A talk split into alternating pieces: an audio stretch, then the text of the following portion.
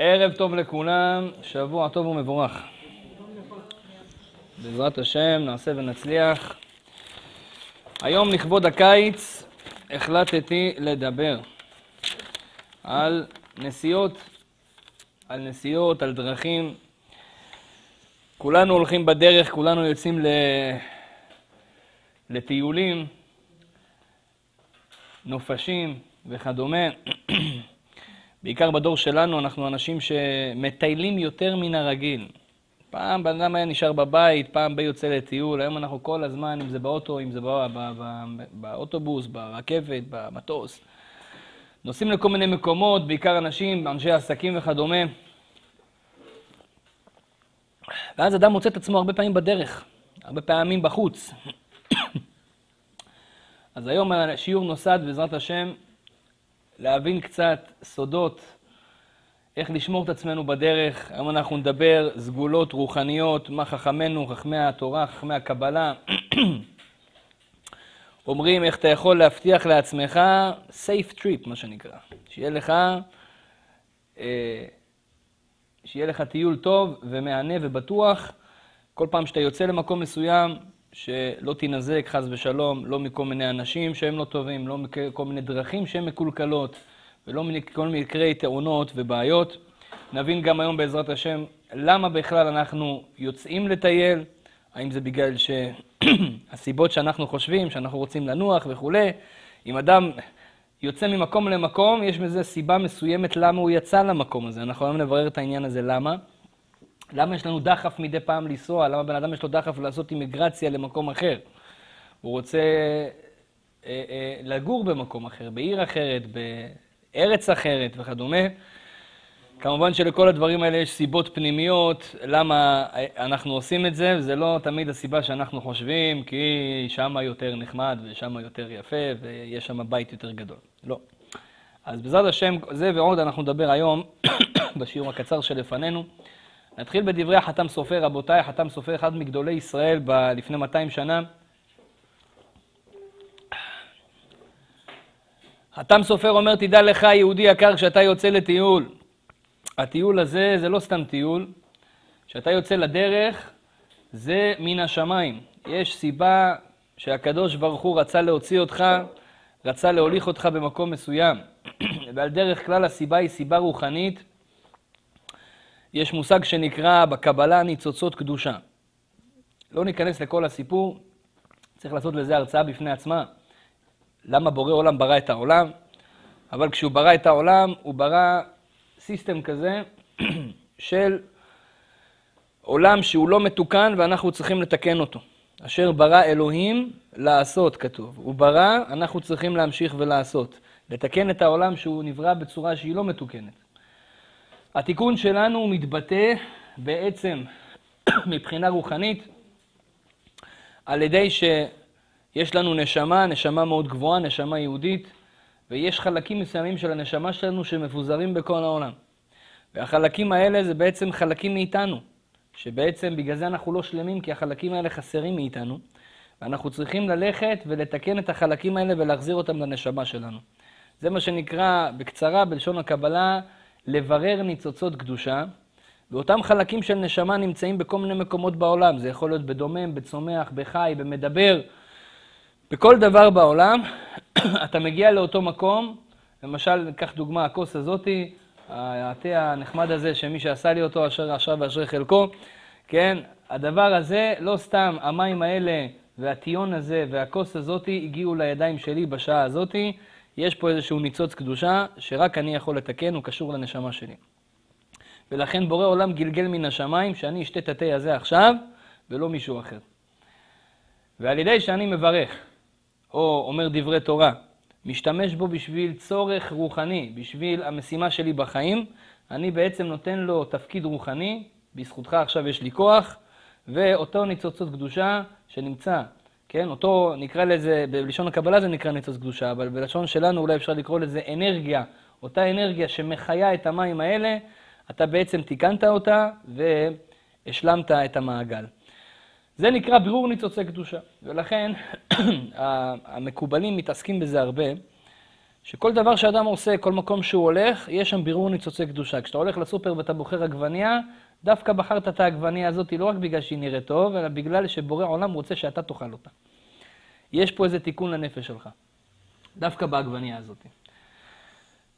ואותו דבר כשאנחנו יוצאים לדרך, רבותיי, אומר החתם סופר, אם אתה צריך לצאת לאיזה מקום מסוים, יש לזה סיבה רוחנית מן השמיים, למה אתה יוצא לשם ולא למקום אחר. לפעמים בן אדם נכנס לג'וק בראש, אני רוצה לנסוע לאוגנדה, לא יודע לאן, ויש לו שם עסקים, שמע שצריכים שם כל מיני חומרים קוסמטיים למכירה, והוא בדיוק מתעסק בזה, אז הוא נוסע לאוגנדה למכור.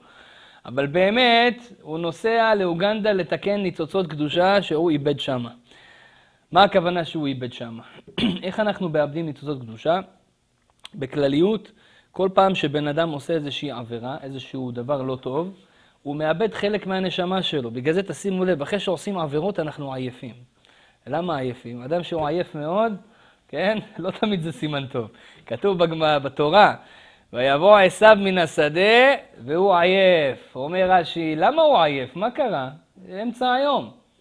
אלא עשה עכשיו חמש עבירות הכי חמורות בתורה, שפיכות דמים, גילוי עריות, עבודה זרה וכולי וכולי. עשה עבירות קשות, הנשמה יוצאת ממך כשאתה עושה עבירה, היא לא יכולה להישאר. יש חלקים של נשמה כל כך גבוהים אצלנו, ברגע שהם רואים שעשינו משהו לא טוב, הם פשוט פורחים והולכים להם. ואז אתה נשאר עם חצי נשמה, עם רבע נשמה, ואתה עייף. העייפות הזאתי זה העייפות של הנשמה, ואנחנו צריכים להחזיר את הכוחות האלה לעצמנו, צריכים להחזיר את כל השפע הזה בחזרה, את כל האנרגיה הזאת. איך עושים את זה? זה מתפרס בכל העולם. הרבה פעמים יש לך ניצוצות קדושה נמצאים בכל מיני מקומות מפוזרים. אז יש צדיקים, כמו יעקב אבינו, כמו מרדכי היהודי ועוד ועוד, שהקדוש ברוך הוא לא רוצה לטרטר אותם, כן? כתוב, יש אחד שהולך אל ההר, ויש אחד שההר בא אצלו, כן? מה הכוונה? הצדיקים, הקדוש ברוך הוא לא רוצה לטרטר אותם. תשמע, יש איזה ניצוץ קדושה שאתה איבדת, הוא נכנס באיזה עגבנייה בדרום אפריקה. מה עכשיו, נשלח אותו בטיסה, מסכן, כל הטיסה, כל הטלטולים, כל הבית מלון והעניינים, זה שיגעון.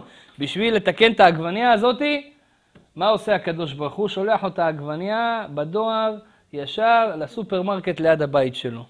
ואז באותו יום בדיוק היה מבצע, הבחור מהסופר דווקא קנה את העגבניות האלה, והוא שם את זה בדיוק בצורה כזאת שזה נמצא בדיוק בזמן שהוא יגיע, אז הוא יתפוס את זה וכולי, ולקח את העגבנייה, בא הביתה, פרס אותה לכמה חתיכות, אמר שבורא פרי האדמה והשתבח שמו לעד.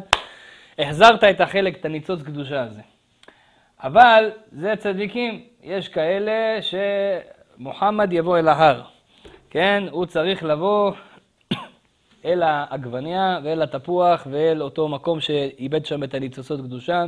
ולכן הקדוש ברוך הוא מוציא אותנו לכל מיני דרכים. ותדעו לכם, אדם שהרבה מטייל, אדם שהרבה עובר דירה, אדם שהרבה קורה לו מצבים כאלה של טרטורים ממקום למקום, הוא לא מבין למה, זה בגלל שיש לך הרבה מה לתקן. אדם שנמצא במקום קבוע זה נחת. אנחנו לומדים את זה גם מקין. קין, קין עשה עבירה מאוד מאוד חמורה, רבותיי. קין הרג את אח שלו הבל. כתוב במדרש שהוא אפילו לא ידע, זה היה הרצח הראשון בהיסטוריה, הוא לא ידע מאיפה יוצא הנשמה, הוא דקר אותו בכל הגוף, השם ישמור.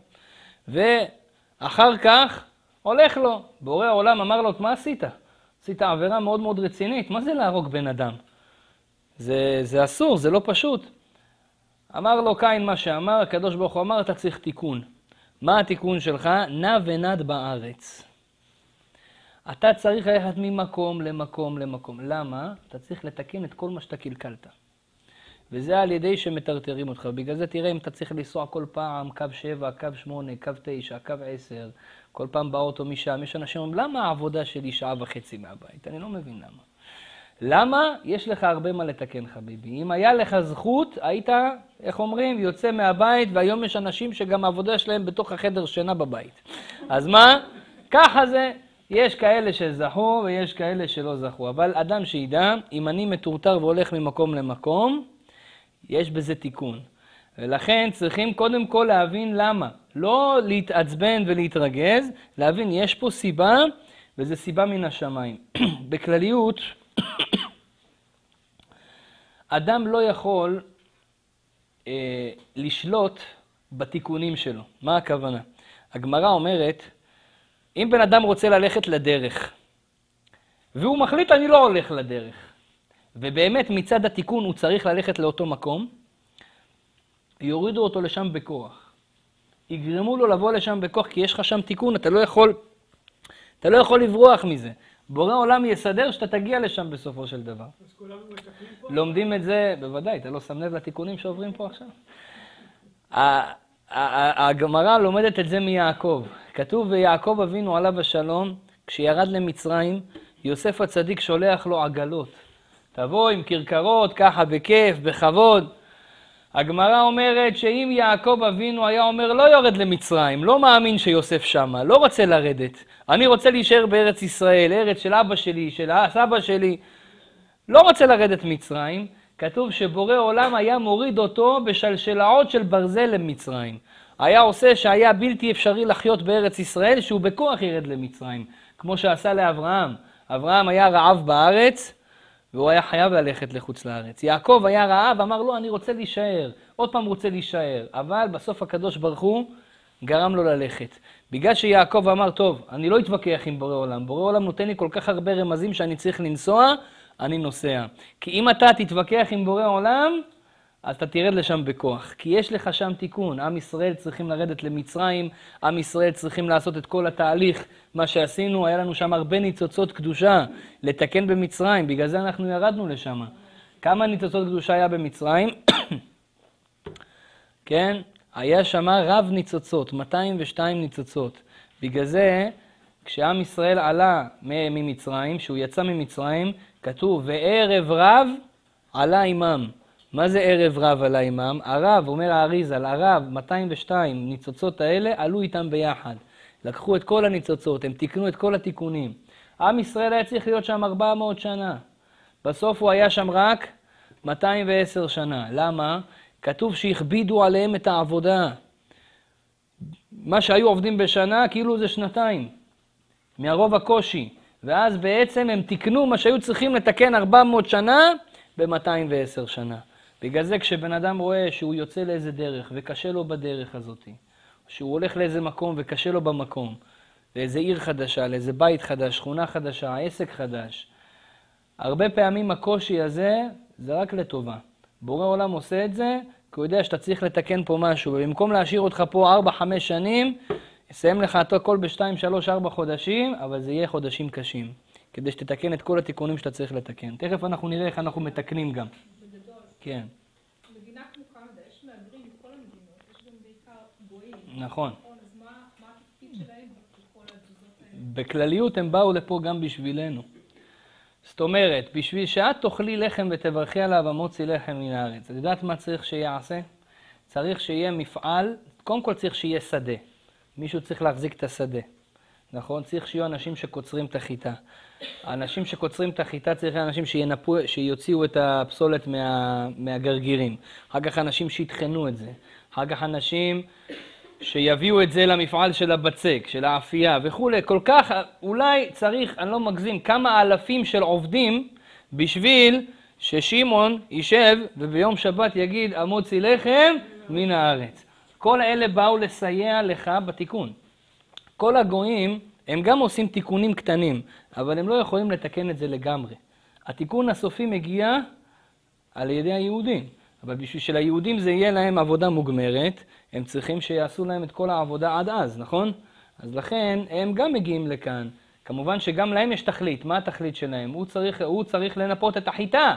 אם לא יהיה מי שינפה את החיטה, איך הוא יברך המוציא לחם מן הארץ? אז הביאו אותו ישר מגואטמלה לקנדה, שיעבוד במפעל של החיטה, כדי שאני אוכל לברך המוציא לחם מן הארץ.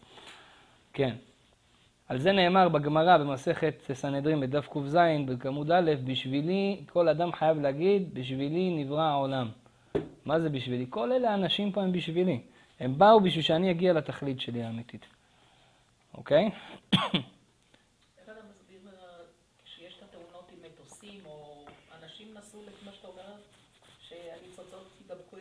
נכון. תכף נראה, האדם שלא שומר אותו, האדם שלא שומר את עצמו בדרך, או אדם שלא עושה כל מיני דברים, או אדם שיש לו עוונות, אז יש עליו הרבה דין, יכול להיות שהוא אה, בדרך, בגלל שזה זמן סכנה, אז יכול להיות שיקרה לו משהו. תכף אנחנו נדבר בכל העניין הזה. בעזרת השם, יש שאלות בסוף השיעור בשמחה. אז בואו נמשיך הלאה. אז בכלליות, הגמרא אומרת שיעקב אבינו ירד למצרים בכוח. סליחה, הוא היה, אם הוא לא היה יורד במצרים בהסכמה, הוא היה יורד במצרים בכוח, כי יש לך תיקון שם. ולכן, דרך אגב, רבי חיים פלאג'י כותב, וכך מביא גם בספר סגולות ישראל, בשם רבי חיים פלאג'י, שאם תשימו לב, רבנים גדולים אף פעם לא מייעצים לבן אדם אם לצאת לדרך או לא לצאת לדרך. זאת אומרת, אם אתה תבוא לאיזה רב, תגיד לו, הרב, אני רוצה לנסוע, ל... ל... אני רוצה לנסוע לארצות הברית, לנסוע או לא לנסוע? בדרך כלל, אם הוא רב שמבין, הוא יגיד לך, אני לא עונה לך תשובה. למה? יציאה לדרך זה דבר שתלוי בתיקון שלך. הרב לא יכול כביכול לחסום אותך מללכת לעשות את התיקון שלך. ולכן רבי חיים פלאג'י מייעץ לכל הרבנים, בעניינים שקשורים לדרכים, תן לבן אדם להחליט בעצמו שהוא יימשך בעצמו לצאת או לא לצאת. ללכת למקום הזה או לא ללכת למקום הזה. כמובן שאם יש פה עניין של הלכתי, אדם רוצה ללכת לגור במקום שהוא יזיק לו מבחינה רוחנית, ודאי שהרב צריך לייעץ לו. אבל כשמדובר סתם, יש אנשים באים לרב, שואלים אותו, יש לי עסקים בארצות הברית, ללכת או לא ללכת לעסק, יצליח או לא יצליח. כשמדובר בדברים כאלה, בדרך כלל רבנים אומרים לך, תעשה מה שאתה חושב. למה? בגלל שזה עניינים שקשורים לדרך, זה תיקון פרטי שלך, אתה מרגיש יותר טוב ממה שהרב מרגיש. ולכן, אם זה התיקון שלך, אתה תימשך לעשות את זה, ואתה תימשך לנסוע למקום הספציפי הזה. אבל אנשים שואלים, אוקיי, אז איך אני אדע באמת אם לצאת לדרך או לא לצאת לדרך? הרבה פעמים אני רוצה להתייעץ עם מישהו, נכון? אז כתוב בספרים הקדושים, בגמרא במסכת ברכות, בדף כ"ט עמוד ב', כתוב שמה שאדם לפני שהוא יוצא לדרך, ימלך בקונך וצא. זאת אומרת, קודם כל תשאל את הקדוש ברוך הוא, טוב לי הדרך הזאתי או לא טוב לי הדרך הזאתי? שואלים כל המפרשים על הגמרא הזאת, מה זה, מה, מה זה לשאול את הקדוש ברוך הוא? אני יכול לדבר איתו? מה זה, יש לו טלפון שאני יכול להתקשר? 647? איך אני אשאל אותו? אלא, יש כמה פירושים. השלה הקדוש, רבי ישעיהו הורוביץ, הוא כותב, פירוש ראשון, איך אתה מתייעץ עם בורא עולם? תפילה. אדם לפני שיוצא לדרך, קודם כל, איך אומרים, ירביץ בתפילה, משהו ככה טוב, ריבונו של עולם, האם זה טוב לי, תן לי לדעת, האם זה בסדר לי, תן לי רמז. אומר האשלה הקדוש, אם אתה רואה שהתפילה זורמת לך, הולכת לך טוב, ממש המילים יוצאות בצורה נכונה, אתה מרגיש את התפילה טוב, סימן יפה, צא לדרך. אבל אם אתה מרגיש שהתפילה נתקעת, לא הולך לך כל כך טוב בתפילה. יש איזו הרגשה לא כל כך טובה, ממילא תדע לך זה רמז מן השמיים, כנראה שיכול להיות שהדרך הזאת היא לא בשבילך כרגע. זה דרך אחת שאומר, השלה הקדוש, ימלך בקונך וצא. יש לך אפשרות לדעת. בורא עולם נותן לנו רמזים. אבל הבן איש חי, יש לו ספר בניהו, שם הוא כותב על הגמרא הזאת משהו אחר. הוא אומר, בגמרא במסכת חולין, בדף צדיקי עמוד א', יש שם כמה סיפורים על רבי שמואל, על רבי יהודה, שהם היו עושים גורלות מסוימים. לפני שהוא יוצא לדרך, הוא היה הולך לתינוק. מה זה תינוק? ילד פחות מגיל בר מצווה. היה אומר לו, תגיד, איזה פסוק למדת היום? תגיד פסוק ככה, ב, ב, ב, איך אומרים? ב, בספונטניות. הילד אומר לו פסוק. אם יצא פסוק חיובי, יודע, טוב, אני הולך.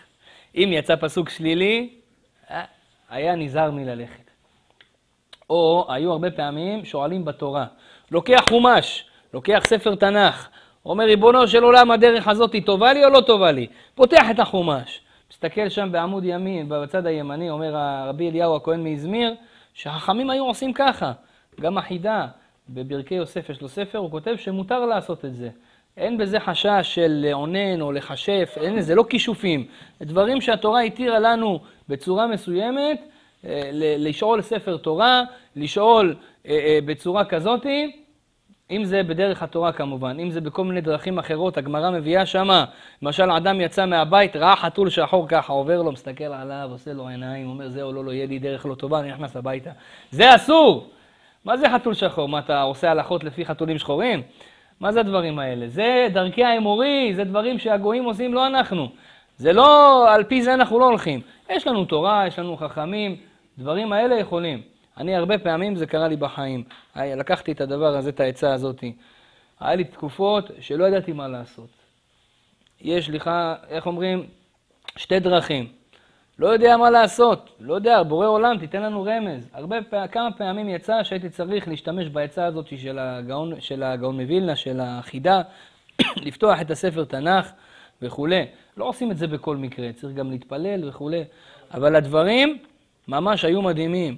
ממש כותב לך בצורה ישירה מה אתה צריך לעשות, איך אתה צריך לעשות, ללכת או לא ללכת. והדברים האלה עובדים בצורה מדהימה. ולכן, זה מה שאומר הבן איש חי. אם הלך בקונך וצא, יש לך רשות, על פי התורה, לדעת האם הדרך הזאת היא טובה לך או לא טובה לך. אדם שלא יודע, ילך לרב, ישאל את הרב, יגיד, הרב, בוא תעשה לי אה, איכשהו שאני אדע האם זה טוב ללכת או לא טוב ללכת, אני בספק וכדומה. זה עוד דרך שבן אדם יכול לעשות. אז בכלליות יש שלוש סיבות עיקריות למה אדם יוצא לכל מיני דרכים, לכל מיני טיולים. אמרנו סיבה ראשונה, חתם סופר, ניצוצות קדושה. יש לך תיקון שם חביבי, בשביל זה אתה מרגיש שאתה צריך ללכת לאיזה מקום. אבל יש עוד סיבה שיכולה להיות. מה הסיבה?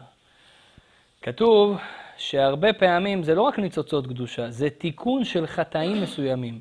הרבה פעמים תשימו לב, מקום שהיית בו פעם, ועשית שם איזושהי עבירה, או עשית שם איזה משהו לא הכי טוב, לא יודע, עצרת באיזה מסעדה, היה שם ריח של פלאפל טעים, נו, זה לא היה כשר, אמרת בסדר, ויפן כה וכה וירא כי אין איש, ואכלת את השווארמה, את הפלאפל הלא כשר.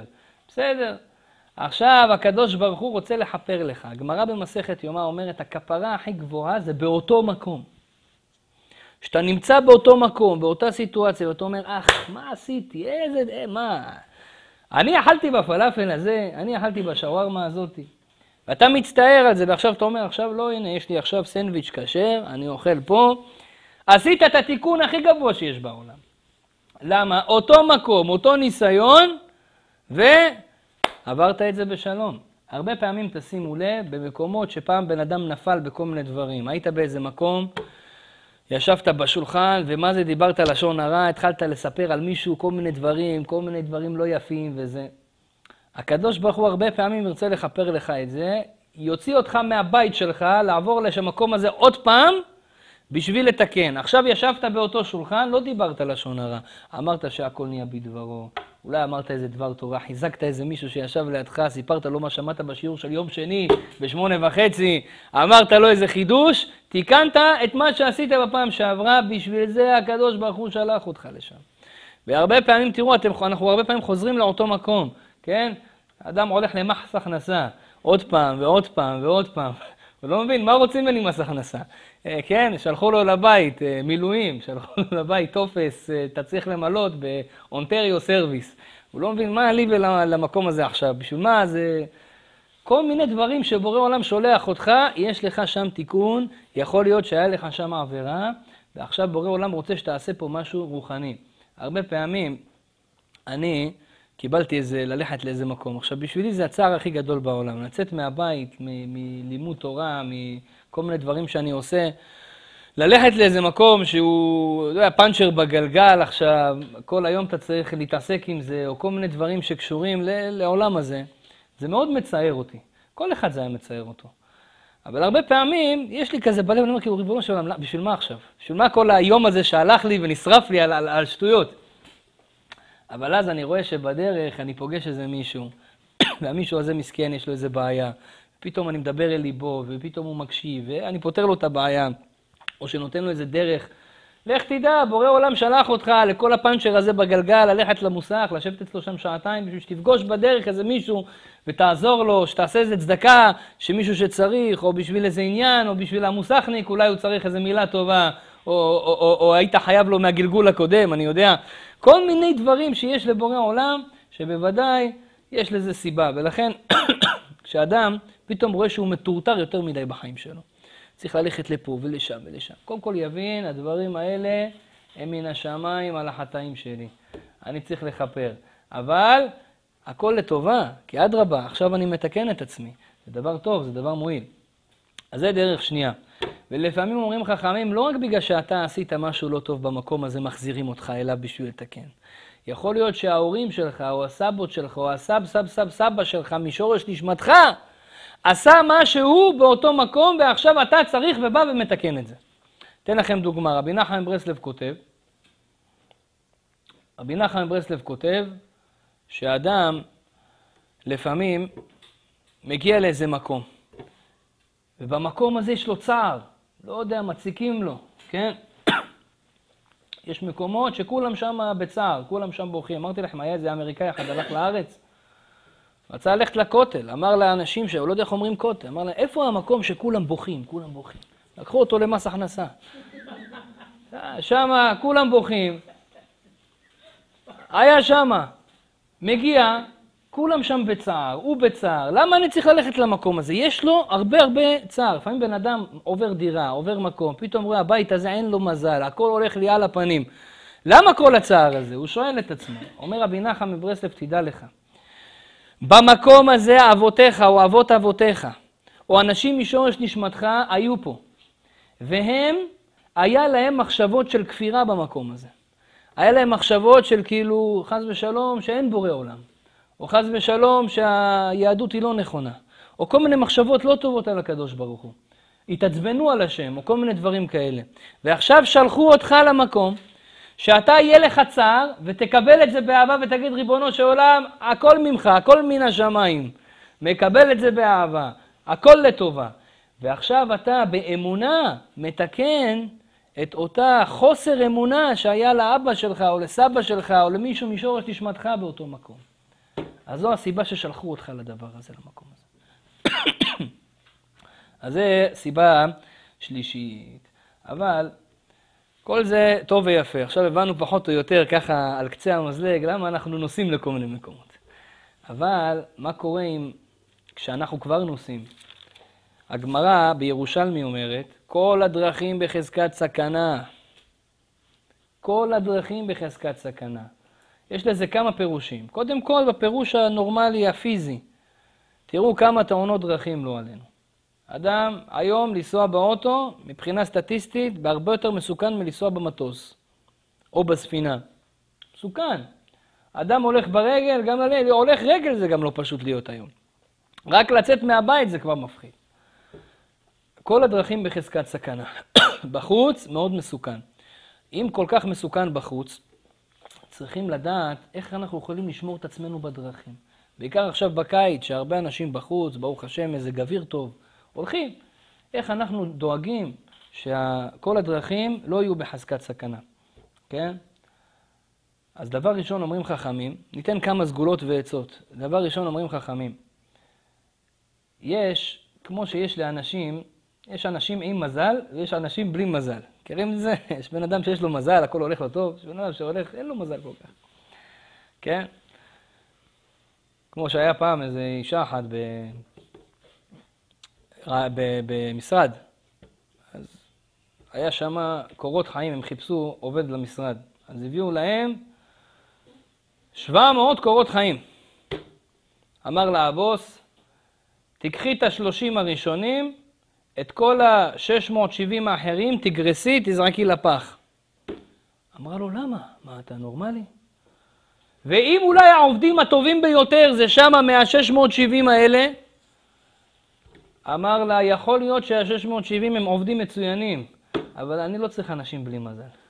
תביא לי את השלושים הראשונים, יש להם מזל, הם בבא למעלה. אבל יש אנשים שיש להם מזל, תמיד למעלה. כמו כן, יש ימים בשנה, ימים בשבוע, שיש להם מזל, ויש ימים שאין להם מזל. הגמרא אומרת, לעולם יצא אדם בכי טוב ויכנס בכי טוב. מה הכוונה? מה זה כי טוב? בפרשה הראשונה, בראשית, כתוב שהקדוש ברוך הוא ברא את העולם. יום הראשון, ויהי ערב ויהי בוקר יום אחד. ויאמר השם, והנה טוב מאוד. וירא השם כי טוב. ביום השלישי כי טוב, ביום הרביעי כי טוב, ביום החמישי כי טוב, ביום השישי כי טוב, ביום שלישי פעמיים כי טוב. ביום שני אין כי טוב. לא טוב. לא כתוב שם טוב. שואלים חכמים למה? הוא אומר, ביום השני נבראה המחלוקת. מה זה מחלוקת? היה מים. כתוב, ויבדל השם בין המים אשר מתחת לרקיע ובין המים אשר מעל הרקיע. אתם יודעים שבשמיים, פעם אנשים לא הבינו את זה. כתוב שהקדוש ברוך הוא לקח מים, שם אותם בקוסמוס, בשמיים, בגלקסיה, וחלק מהמים השאיר בעולם הזה. זה אחד הדברים המדהימים שהתורה כבר כתבה לפני אלפי שנה, ורק היום גילו. היום גילו שיש בשמיים מים. מה זה מים? המטאורים זה גושי קרח. והגמרא אומרת שהמים האלה זה מים עם ברכה גדולה מאוד. זה מים מבורכים.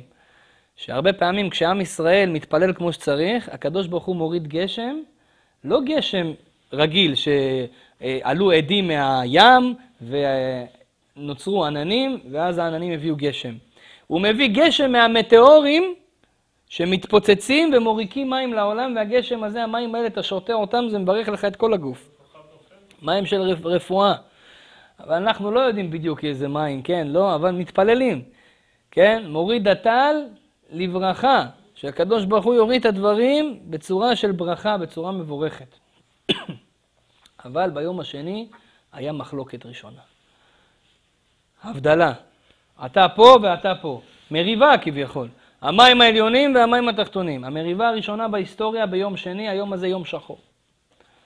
יום לא כל כך מוצלח להתחלות חדשות. יום לא כל כך מוצלח לעבור בית. יום לא כל כך מוצלח אה, להתחיל בו איזשהו משהו. לא שזה אסור, רבותיי, זה מותר. אבל אומרים חכמים, אין שם כי טוב.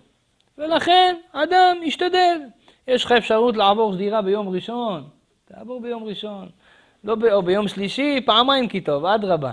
אבל ביום שני, ויום שני מתחיל מהערב של יום ראשון, זאת אומרת, Sunday night, יום ראשון בערב, עד יום שני, כן, השיעור שלנו זה ביום שני בערב, זה ביום שלישי, זה פעמיים כי טוב. אבל יום שני, עד השקיעה, עד צאת הכוכבים, זה עדיין יום שני. אומרים חכמים, אין שם כי טוב, לכן אדם ייזהר. אבל חכמי הקבלה אומרים, היום כבר אנשים לא שמים לב לזה. כולם עושים דברים ביום שני ולא חוששים. באמת, אם בן אדם מתפלל ואומר, ריבונו של עולם, אין לי ברירה, יש לי ניתוח ביום שני, אין לי ברירה, יש לי אה, מעבר דירה, רק המשאית, ה-moving company אמרו לי, רק שני פנוי. מה אני עושה? אני אבטל את המובינג קמפני? לא, מותר לך לעבור ביום שני, רק תתפלל קצת יותר, חביבי. למה? שתוסיף תפילה, שיהיה יותר מזל. היום הזה צריך, צריך סיוע, צריך פוש קצת, היום הזה. אז זה דבר ראשון. גם אומרת הגמרא, אדם יתחיל בכי טוב ויסיים בכי טוב. מה הכוונה? טוב לצאת לדרך ביום. שמש. השמש זה חסד. זה נותן שפע טוב לעולם. גם ברית מילה. אומרים חכמים, ילד נולד בשעה טובה ומוצלחת, עושים ברית מילה, נכון? כשם שנכנס לברית, כך ייכנס לתורה, לחופה, למעשים טובים. ככה אנחנו מברכים את הילד. זה יום מאוד חשוב בחיים של הילד. הבן איש חי בספר לשון חכמים כותב שהיום הזה יותר גדול מהיום הולדת. ואדם היה צריך לחגוג ביום הזה, יום שנכנס בו בבריתו של אברהם אבינו. כן, זה רק לגברים. אבל זה יום גדול וקדוש. הרבה פעמים אנשים נולד ילד, רוצים לעשות לו ברית. מתי הם עושים לו את הברית? אחר הצהריים. כולם באים מהעבודה, אחר כך עושים לו את הברית. חכמי הקבלה אומרים, חבל, תעשה לו בבוקר, יש שמש. יש, רק התחיל הבוקר, השעות הראשונות של הבוקר זה זמן של חסד. מבחינה רפואית, רוחנית, זה יותר טוב לילד. זה יעשה לו טוב. ולכן טוב לעשות את הדברים על הבוקר. אותו דבר, אתה רוצה לצאת לאיזושהי יציאה, אתה נוסע לניו יורק, אתה נוסע לאיזה מקום, לא שזה מחייב. אם אפשר שזה יהיה בשעות הראשונות של היום, עדיף. יש פה, את יוצאת לדייט, תגידי לו, אני רוצה morning date. תראה יותר יפה, אני יודע, אתה תראה יותר יפה. בבוקר, בבוקר, הכי טוב. אז זה דבר שני שמייעצים לנו חכמים, אדם יצא ביום. עוד דבר, סגולה לגברים, רבותיי, מי שגבר שיקשיב. סגולה לגברים, אדם שרוצה להיות מוצלח בדרך, יעשה קידוש הלבנה לפני שיוצא. מה הכוונה? יש ברכה שאנחנו אומרים על, ה... על הירח. אומרים את זה משביעי לחודש העברי, ז' לחודש, אפשר להגיד את זה עד ט"ו. יש בערך שבוע להגיד את הברכה הזאת. כתוב בספרים הקדושים, ספרי קבלה, מי שאומר ברכה על הלבנה, באותו חודש מובטח לו שלא ימות. זה א'. יענו, יש לך פה גרנטי, אם היה לך פחדים, חס ושלום שיקרה משהו, אחרי שעשית ברכת הלבנה, באותו חודש, למות ודאי שלא ימות. אבל לא רק זה, אומרים חכמים, מציל אותו מכל מיני בעיות בדרך וליסטים. ליסטים זה גנבים. פעם היה יותר מצוי, גם היום יש גנבים. אתה מסתובב באיירפורט, כן? יש קייסים שם. כמה שמעתי, לקחו, מכניסים לך את היד לכיס, אתה אפילו לא שם לב, ונגמר הסיפור. לקחו מה שלקחו, צריך מאוד מאוד להיזהר. מהי הסגולה? אתה גבר, תעשה ברכת הלבנה לפני, אם אתה יוצא אחרי זין לחודש, תעשה ברכת הלבנה, זה הרבה יותר ישחרר אותך. דרך אגב, זה גם סגולה לגברים שרוצים להתחתן. לעשות ברכת הלבנה בשמחה, אתה מקבל את הזיווג גרנטי, זה לא אני אומר, זה חכמי הקבלה אומרים. אבל מה, יעשה ברכת הלבנה בשמחה. לא סתם ככה קורה ככה בדיכאון. לא. בשמחה. יש שם אפילו פסוק, אנחנו אומרים, כשם שאנחנו מרקדים, אז אנחנו קופצים שלוש קפיצות. היה לי חבר בישיבה, כל פעם שהיינו עושים את זה, איזה קפיצות הוא היה קופץ, חבל על הזמן, כולם הסתכלו עליו, מה אתה מוזר? התחתן ראשון אבל. אין, ככה זה עובד. קפץ, קפץ, התחתן. זה, בזכות השמחה שיש לך בברכת הלבנה, זה זוכים גם להתחתן, זה גם סגולה לחתונה. גם כתוב, רבותיי, רבי יהודה החסיד, רבי יהודה החסיד, לפני 900 שנה, כתב צוואה לילדים שלו. בצבא הוא כתב שם כל מיני דברים, כל מיני, אה, אנחנו קוראים לזה אמונות טפלות, אבל זה דברים שהוא כתב, זה לא אמונה טפלה. לא כל הדברים שהוא כתב שם אנחנו עושים, אבל חלק מהדברים אנחנו נזהרים. לענייננו, הוא כתב שמה, אם אדם יוצא לדרך ארוכה. עכשיו אתה צריך לצאת לאנשהו, לנסיעה. יצאת מהבית ושכחת את הדרכון. שכחת, אה, לא יודע, את החבילת במבה שרצית לנשנש בדרך. שכחת משהו. אתה אומר, טוב, אני אכנס הביתה, אני אביא. אומר רבי יהודה, אל תיכנס. סכנה. אז מה אני אעשה? מה, שכחתי את הדרכון, איך אני אסע? תבקש ממישהו שיביא לך את הדרכון מהבית, אתה תעמוד בפתח, שיביא לך. למה? זה לא סימן טוב אם שכחת משהו לחזור לבית. למה? אין לי הסבר לזה למה. משהו רוחני, מיסטי, אין לי מושג למה. רבי יהודה החסיד כתב, אנחנו משתדלים להיזהר כמה שבן אדם יכול. בוודאי שבמצב שאין לך ברירה, אדם מתפלל, והקדוש ברוך הוא, אה, איך אומרים, יעזור לו. אבל לכתחילה עדיף להיזהר גם בדבר הזה. עוד דבר, אדם שיוצא לדרך ורוצה להישמר בדרך, אפשר להשתמש בספר תהילים, זה נשק. ספר תהילים, תדעו לכם, צריך להיות איתנו בכל מקום, זה הנשק של עם ישראל. אל תקרא תהילים, אלא טילים, כן? זה נשק הכי טוב בעולם. התהילים האלה, יש שם מזמור ס"ז, 67. אתם תראו, המזמור הזה, הרבה פעמים מציירים אותו בצורה של מנורה. למנצח בנגינות מזמור שיר, אלוהים יכוננו ויברכנו, וירא פניו איתנו, סלע לדעת בארץ דרכך, בכל גוי משורתך.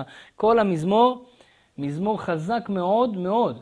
ומי שאומר אותו בדרך שבע פעמים, ואם יש לו צורת המנורה, ייקח לעצמו, יש כאלה כותבים את זה על קלף, על נייר, ייקח את זה איתו, יקרא את זה שבע פעמים, כל מה שילך יצליח, אף אחד לא יוכל להזיק לו בדרך, וגם למה שהולך, אם זה לעסקים, אם זה לעניינים אישיים, הוא יצליח בדבר הזה. תזכרו מזמור ס"ג בצורת המנורה. ס"ז, סליחה, כן.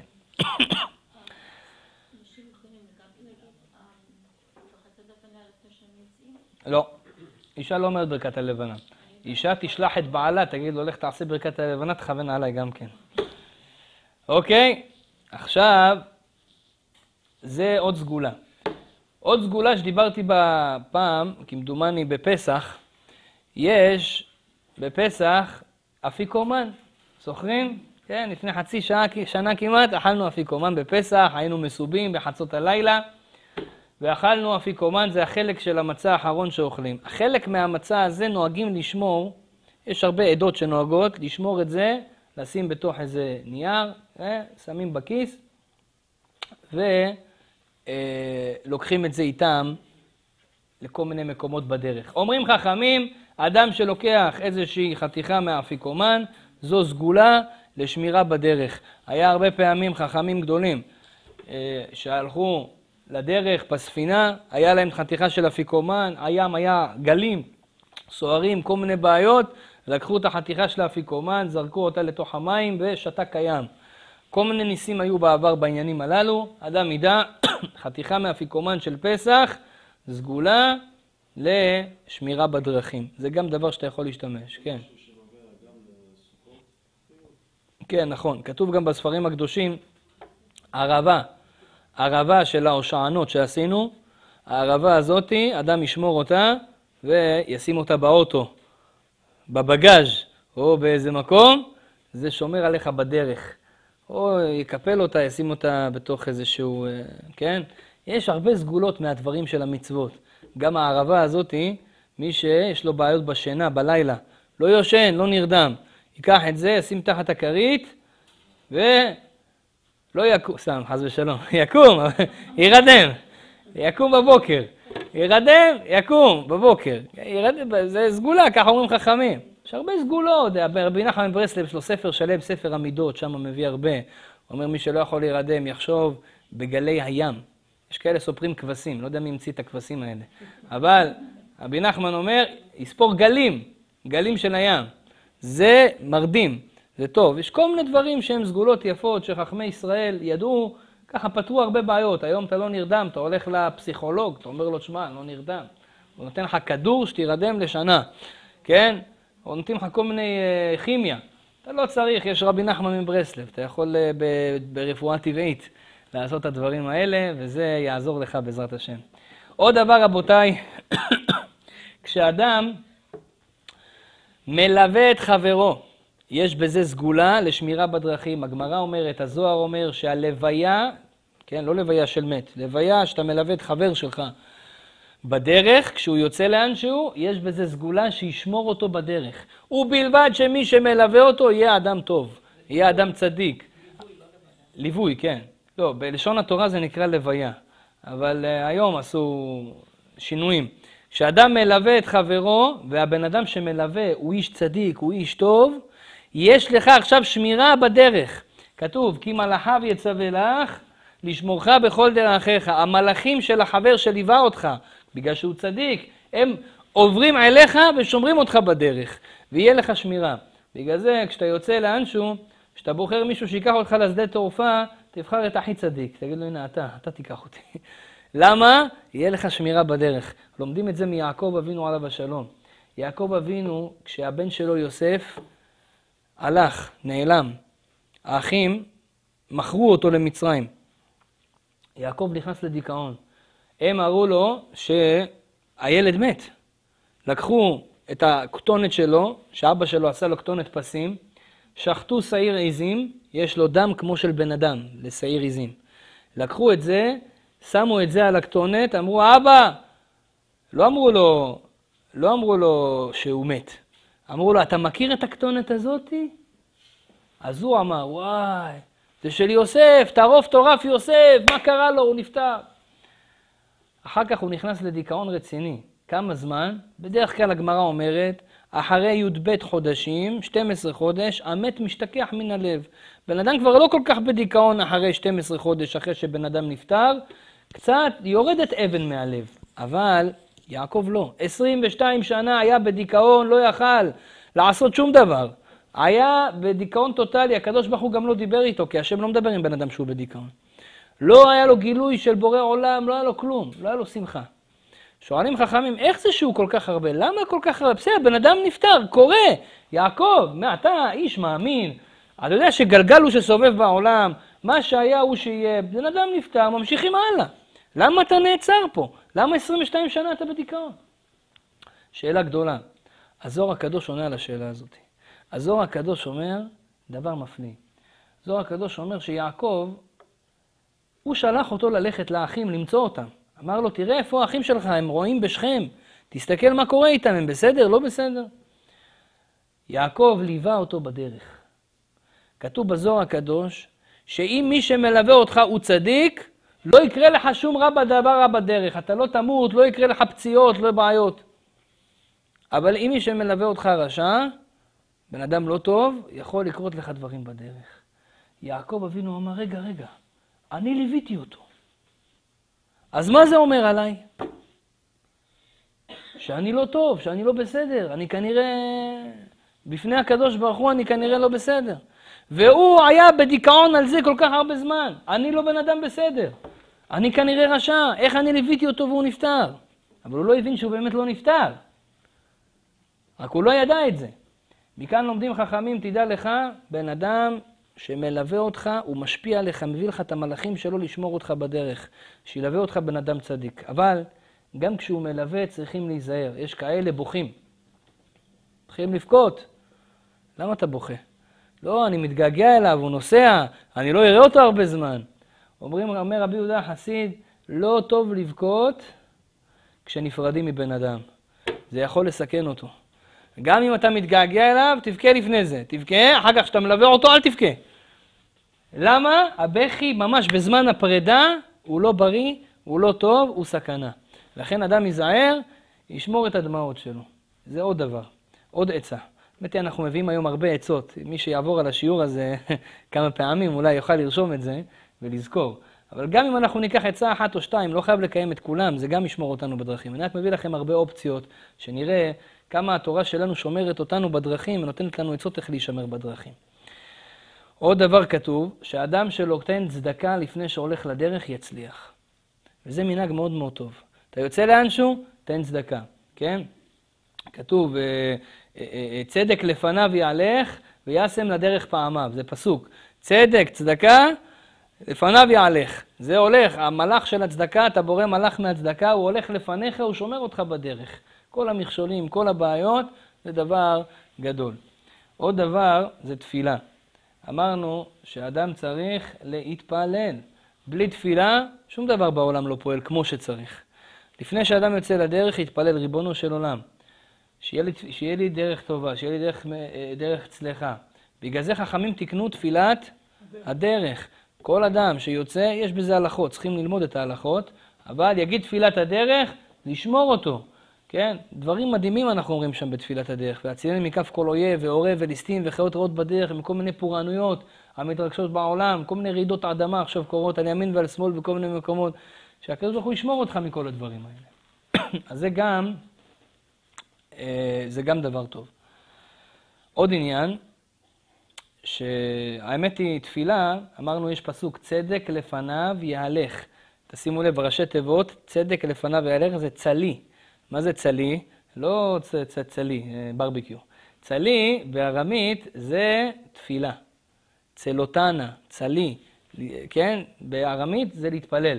אז זה הראשי תיבות, צדק לפניו יהלך, וישים לדרך פעמיו, צלי. זאת אומרת, לפני שאתה שם לדרך פעמיו, לפני שאתה יוצא אתה צריך להתפלל, והתפילה היא מועילה, שהדרך תלך כמו שצריך.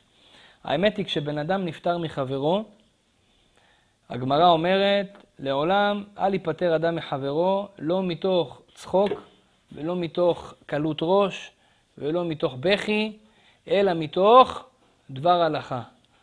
ככה כתוב. איך אני צריך להיפרד מהחבר שלי, כדי שהוא ישמור את עצמו בדרך? לא עכשיו צחוקים, תספר לו איזה בדיחה, אחי, שמעתי פעם, היו שתי אריות, עשו כך וכך, הלכו כך וכך, והוא צוחק, יאללה ביי אחי. לא. זה צחוקים, לא יעזור לו בדרך. קלות ראש, לא יעזור לו בדרך. מה יעזור לו? אלא מתוך דבר הלכה. תגיד לו איזה הלכה, אפילו לא גמרא, לא מוסר, הלכה. תגיד לו, אתה יודע, מים אחרונים? חובה. תגיד לך, מה קשור, אחי? תגיד לו, זה סגולה שישמור אותך בדרך. תגיד לו איזה הלכה. אתה יודע, כתוב שצריך לקום בבוקר, יתגבר כארי לעבודת בראש, יהיה הוא מעורר השחר. צריך לקום בבוקר מוקדם לתפילה. ידעת את זה? בא, תודה רבה, מה, מה זה קשור לזה שאני עוזר? תגיד לו, זה סגולה, להגיד לך הלכה, כן, שאתה תישמר בדרך. שואלת הגמרא, טוב, אז צריך להגיד הלכה. אני יכול לבחור איזה הלכה שאני רוצה? אני יכול להגיד לו, אתה יודע, אסור לאכול בשר וחלב ביחד. זה מספיק? זה מספיק? אני אגיד לו אה, כל מיני הלכות ב... אה, ב- בעניינים מסוימים, בפסח, אתה יודע שאסור לאכול חמץ בפסח. זה מספיק? אומרים חכמים, זה יכול להיות טוב, אבל יש הלכה מסוימת שאם אתה אומר אותה, זה הכי טוב. איך קוראים להלכה הזאתי? יחיד ורבים, הלכה כרבים. יחיד ורבים, הלכה כרבים. מה זה ההלכה הזאת? כתוב שאם יושבים סנהדרין, בית משפט, ורוצים להחליט איזה חוק, הרוב אומרים ככה, והמיעוט אומרים אחרת. כמו מי הולכים? יחיד ורבים, הלכה כרבים. הולכים כמו הרבים. זה ההלכה, שולחן ערוך, ככה כתוב. אומר, אומרת הגמרא, אם אתה אומר לבן אדם את ההלכה הזאת, זה ישמור אותו מאה אחוז בדרך. כן? לפני שאשתך נוסעת באוטו, תגיד לה, אה, יחיד ורבים, הלכה כרבים. סי. שלא יהיה טעונות, אני יודע. למה? מה זה ההלכה הזאתי? אומר רבנו האריזל, תראו מה זה, כל מה שכתבו חכמי הגמרא, הכל זה סודות עליונים. יש פסוק הכי מפורסם ששומר אותנו בדרך. אמרנו את הפסוק הזה קודם. איך קוראים לו? אומרים את זה גם בקידוש השבת. כי מלאכיו יצווה לך לשמורך בכל דרכיך. הקדוש ברוך הוא שולח מלאכים לשמור אותך בכל דרכיך. בואו נשים לב מה הראשי תיבות של, הפ... הסופי תיבות של הפסוק הזה. סופי תיבות, הכוונה סוף כל מילה. כי זה י', מלאכיו ו', יצווה ה', לך כ', ארבע אותיות, י', ה', ו', כ', זה סופי תיבות כי מלאכיו יצווה לך. מה זה יוהך? מה זה י', ה', ו', כ'? יוהך. מה זה היוהך הזה? אומר רבנו הארי, זה שם של מלאך ששומר אותך בדרך. זה המלאך, כי מלאכיו יצווה לך, השם הזה הוא רמוז בתוך המשפט. זה שם קדוש של מלאך ששומר אותך בדרך, יוהך, י', ה', ו', כ'. אומר רבנו הארי, ואם אתה מכוון בראש את השם של המלאך הזה, זה ישמור את הבן אדם בדרך. ולכן עכשיו תבינו למה חכמים כשאמרו להגיד הלכה, הם אמרו להגיד דווקא את ההלכה הזאת. יחיד ורבים הלכה כרבים. מה הראשי תיבות של ההלכה הזאת? יחיד, י', ורבים, ו', הלכה, ה'. כרבים כ', יוח, זה השם של המלאך. זאת אומרת, כשאתה אומר עכשיו לחבר שלך יחיד ורבים מלאכה כרבים, אתה מכוון בשם של ראשי תיבות יוח למלאך הזה, יצווה לך לשמורך בכל דרכיך, הוא ישמור אותך בדרך. וככה אתה מציל אותו מכל מיני סכנות, מכל מיני בעיות, וככה בן אדם עולה למטוס, לא מפחד. נכנס לאוטו, לא מפחד. הולך בספינה, בקרוז, לא מפחד. למה? כי מלאכה בצווה לך, יוח. יחיד ורבים מלאכה כרבים. וזה סגולה גדולה מאוד שחכמים אומרים לנו, לומר לבן אדם לפני שהוא יוצא לדרך. עוד דבר, רבותיי, אמרנו, יש ימים שהם טובים לצאת לדרך, יש ימים שלא. אמרנו, יום שני קצת בעייתי, כל שאר הימים אין בעיה. רבי חיים פלאג'י כותב, יש ימים ספציפיים, מיוחדים, בשנ... בחודש, שהם ימים טובים להתחלות, ימים טובים לצאת לדרך. איזה ימים אלה? יום ב', יום ד', יום ט', יום י', יום י"א, יום ט"ו, יום ט"ז, יום י"ט, יום כ"א, יום כ"ז ויום כ"ט. כל הימים האלה, אם אתה יוצא ביום הזה, איך אומרים? בדרך כלל זה טוב לצאת בימים כאלה. כל הימים האחרים יכול להיות טוב, יכול להיות לא כל כך טוב. יש שלושה ימים שממש לא טוב לצאת בימים האלה, אלא אם כן אין ברירה ומתפללים. שלושה ימים שלא טוב לצאת לדרך בימים האלה. הסימן שלהם זה גאה, יום ג' בחודש, כן? יום א' בחודש ויום ה'. שלושה הימים האלה, גאה, זה לא כל כך טוב לצאת בימים האלה. אם אתה מוכרח וחייב, לקחו לך כבר טיסה ביום הזה, אתה תקדים תפילה, והתפילה והביטחון שלך בקדוש ברוך הוא גם יציל אותך. אבל לכתחילה, מי שיכול להשתדל בימים האלה לא לצאת, יותר טוב. עוד דבר, יש סגולה למי שנוסע. עכשיו, כשאנחנו נוסעים בדרך, אנחנו לא רק רוצים להיות שמורים בדרך, אנחנו רוצים גם לא להצטנן בדרך. רוצים לא להיות חולים. אתה יודע, הרבה פעמים בן אדם יוצא מהאקלים של העיר שלו, מהאזור מגורים, אוויר אחר, הרבה פעמים זה גורם לצינון, זה גורם לחום, זה גורם לכל מיני מחלות.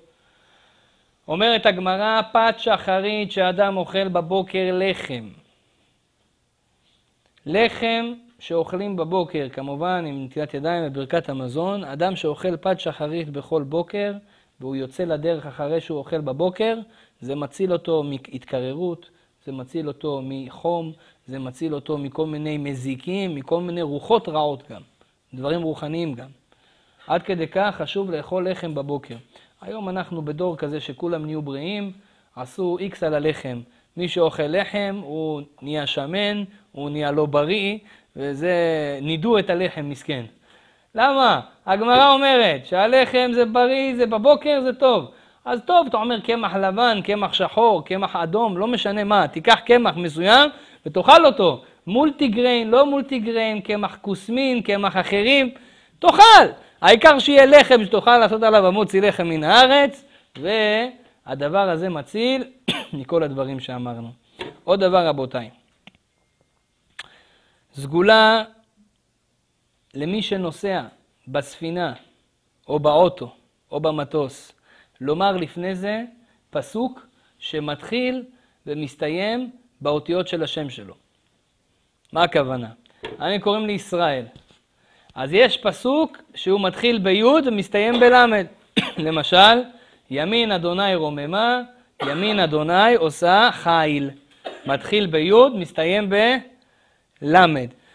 לכל יהודי יש שם. השם שלו, האות הראשונה והאות האחרונה, צריך להיות איזה פסוק. בסידורים יש את זה, אפשר גם לחפש את זה בכל מיני מקורות. יש מלא פסוקים שהם מתחילים ומסתיימים בשם שלך. אתה תמצא את זה, והאמת היא גם, לא רק בשביל הנקודה הזאת, שזה ישמור אותך בדרך להגיד את הפסוק הזה, אלא גם כשבן אדם מתפלל תפילת שמונה עשרה, שחרית או מנחה או ערבית, בסוף התפילה, תשימו לב, כתוב שם בסידור, לומר פסוק המתחי... המתחיל ומסתיים בשמו. וזה סגולה שלא ישכח את שמו ליום הדין. מה הכוונה? כשבן אדם אחרי 120 עולה לשמיים, יש שם דין. לפעמים עכשיו שופטים אותך איפה אתה הולך להיות. מה, מה, מה עשית בעולם הזה, מה לא עשית בעולם הזה, קיימת את המשימה שלך, לא עשית את המשימה שלך. ואז בן אדם, מרוב הבהלה, הוא שוכח את השם שלו. מרוב הבהלה שוכח את השם שלו. אז מה יעשה? אומרים חכמים, יש סגולה שאתה לא תשכח את השם. עכשיו, כשאתה שוכח את השם שלך, שמים אותך בצד שם, זה, זה לא כל כך בריא. יש סגולה שלא תשכח את השם. מה הסגולה?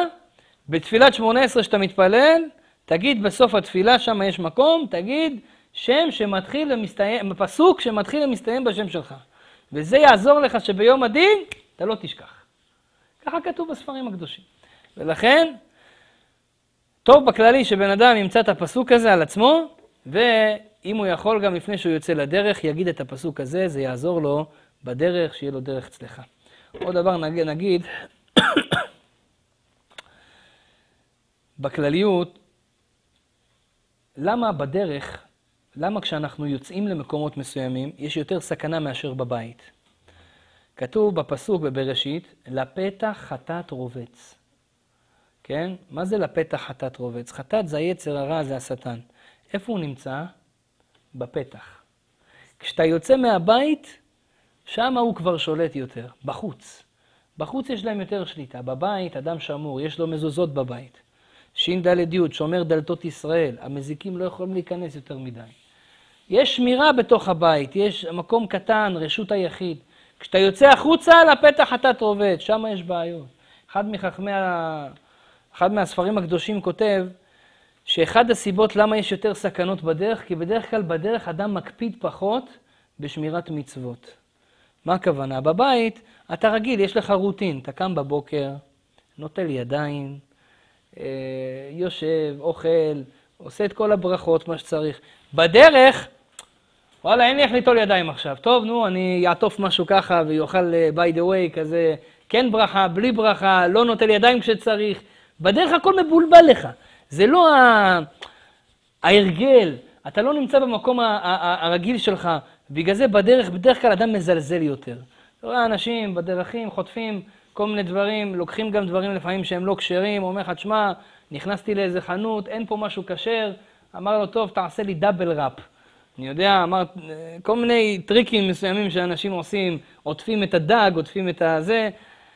נכנסים לכל מיני שאלות ויורדים ברמה הרוחנית שלהם. ובגלל שאתה יורד ברמה הרוחנית, אז תופסים אותך יותר בעיות, תופסים אותך יותר סכנות. לכן, על דרך כלל, בדרך, יש יותר בעיות. אבל אדם יהיה חכם. אם הוא רוצה שבאמת המלאכים לא יעזבו אותו באמצע הדרך, ילכו איתו עד הסוף כדי שישמר, מה יעשה? מאוד פשוט. תשתדל גם בדרך להיות תמיד עם בורא עולם. דבר עם הקדוש ברוך הוא. ת, תקיים את מה שאתה יכול לקיים. תנסה להקפיד, כמו שאתה מקפיד בבית, תקפיד גם בדרכים, באוטובוסים, ברכת אשר יצא, אחרי שאתה יוצא מהשירותים וכדומה, לשטוף ידיים כשצריך בנטילת ידיים וכדומה. כל הדברים האלה, יקפיד גם בדרך, זה ישמור אותו. המלאכים לא יעזבו אותו. והדבר הכי גדול והכי שומר מכולם, כשבן אדם הוא עם השם והוא בוטח בהשם, השם אתה תשמור אותי, השם שומר אותו.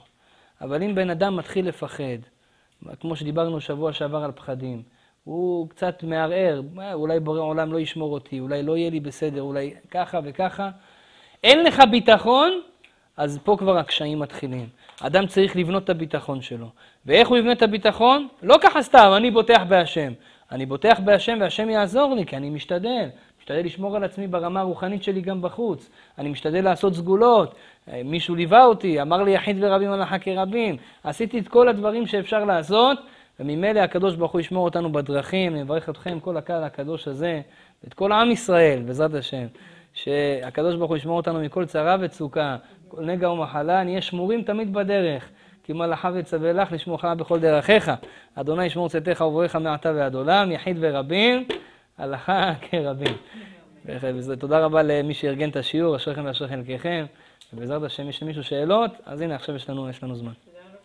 כן. כן, צדיק. אה, כן? נגיד, לא ידענו, לא שמענו, לא עשינו, אה, אוקיי. ומחר צריך עכשיו. למה פחד? אדרבה, יש לך כל כך הרבה סגולות עכשיו. אבל מחר צריך למסור, לא עשיתי כלום. אה, אתה יכול, יש דברים שאתה עושה אותם אה, על המקום. מה, דיברנו, תאכל פת שחרית בדרך, בבוקר תאכל. אחר כך תגיד פסוק, יחיד ורבים הלכה כרבים. תפילת הדרך, אדם יגיד תפילת הדרך. יש כל מיני דברים, הנה, תשמע את השיעור הזה בדרך, תעשה את כל, ה... את כל הדברים. יש לך כזית אפיקומן, אם אין לך תבוא, אני אתן לך אפיקומן. ישמור אותך בדרך. אמרת שיש סיבות של למה יוצאים שם כל מיני סיבות. כן. נגיד, מישהו מטורונטו הולך לפלורידה לחופש אה, בים. כן. כל שנה הוא עושה את זה, מה הסיבה? אז שוב, סיבה- מחוץ שהוא רוצה ליהנות בבים. אה, יש סיבה פנימית, ולצערנו הרב הוא הולך כל, ש... כל שנה. למה דוחף אותו ללכת כל שנה? יש לו איזה תיקון שהוא צריך לעשות שם, והוא כל פעם לא עושה אותו. הוא הולך ליהנות, בטן גב. הקד... הקדוש ברוך הוא ברא אותך גם שתהנה, אבל אם הוא כבר שלח אותך למקום רחוק, יש שם דבר שאתה צריך לעשות אותו. אל ת... הנקודה היא ככה, כבר נסעת למקום חדש, תנצל את זה לתיקון, כנראה יש לי פה משהו לעשות. תברך, תתפלל, תמצא מהמניין בבית הכנסת, תעשה משהו רוחני, תלמד תורה עם, ה... עם הילדים שלך, אה? כן, תשתדל כבר לעשות את זה, אתה מבין, בצורה הכי נכונה, שאדרבה, תברר, תתקן את הניצוצות הקדושה שנמצאות שם. כל מקום שהשם שולח אותנו, יש לו סיבה. אין דבר כזה סתם נסעת. אם אנחנו, אם אנחנו יודעים שיש עולם הבא ועולם הזה, והעולם הזה הוא פרוזדור, הוא רק 70, 80, 90 שנה, אוקיי? אז בש... אנחנו עושים פה משהו בשביל עולם הבא, אנחנו מתקנים משהו. יש משימה, לא סתם בטן גב. אין שום תכלית בבטן גב על הים. אולי קצת צבע, אני לא יודע מה אתה עושה עם הצבע הזה גם אחר כך. אין בזה באמת, כן? הוא אומר לך לנוח. אנשים באו לקנדה, הוא אומר לך, למה באתי לקנדה? אה, רציתי שהילדים שלי ילמדו באוניברסיטאות גבוהות יותר. רציתי שהילדים שלי לא יעשו צבא.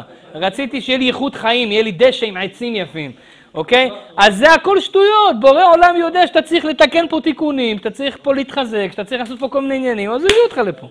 אתה מבין? זה הנקודה. רק אדם צריך להתעורר ולהבין את זה. כל מקום חדש שאתה נמצא בו, לך תעשה שם איזשהו עניין רוחני. אין דבר כזה, אתה במס הכנסה, לא יודע, קח כוס מים, תברך שהכל נהיה בדברו. יש לך איזה... באנו מארץ לפה לעשות משהו, ואז אנחנו נוסעים לשם לחופש. למה? כי בארץ יש הרבה הרבה הרבה דברים שלא תיקנת, או הרבה מקומות שעשית בהם עבירות ואתה צריך עכשיו לתקן אותם. ויש לך הזדמנות, שבועיים פה. ש... שבוע פה. אז כל מקום, אתה בא לסבתא וסבא, אתה בא לאבא ואימא, אתה בא לדודים, אתה זוכר פעם עשית שם שטויות וזה, אפילו גם אתה לא זוכר.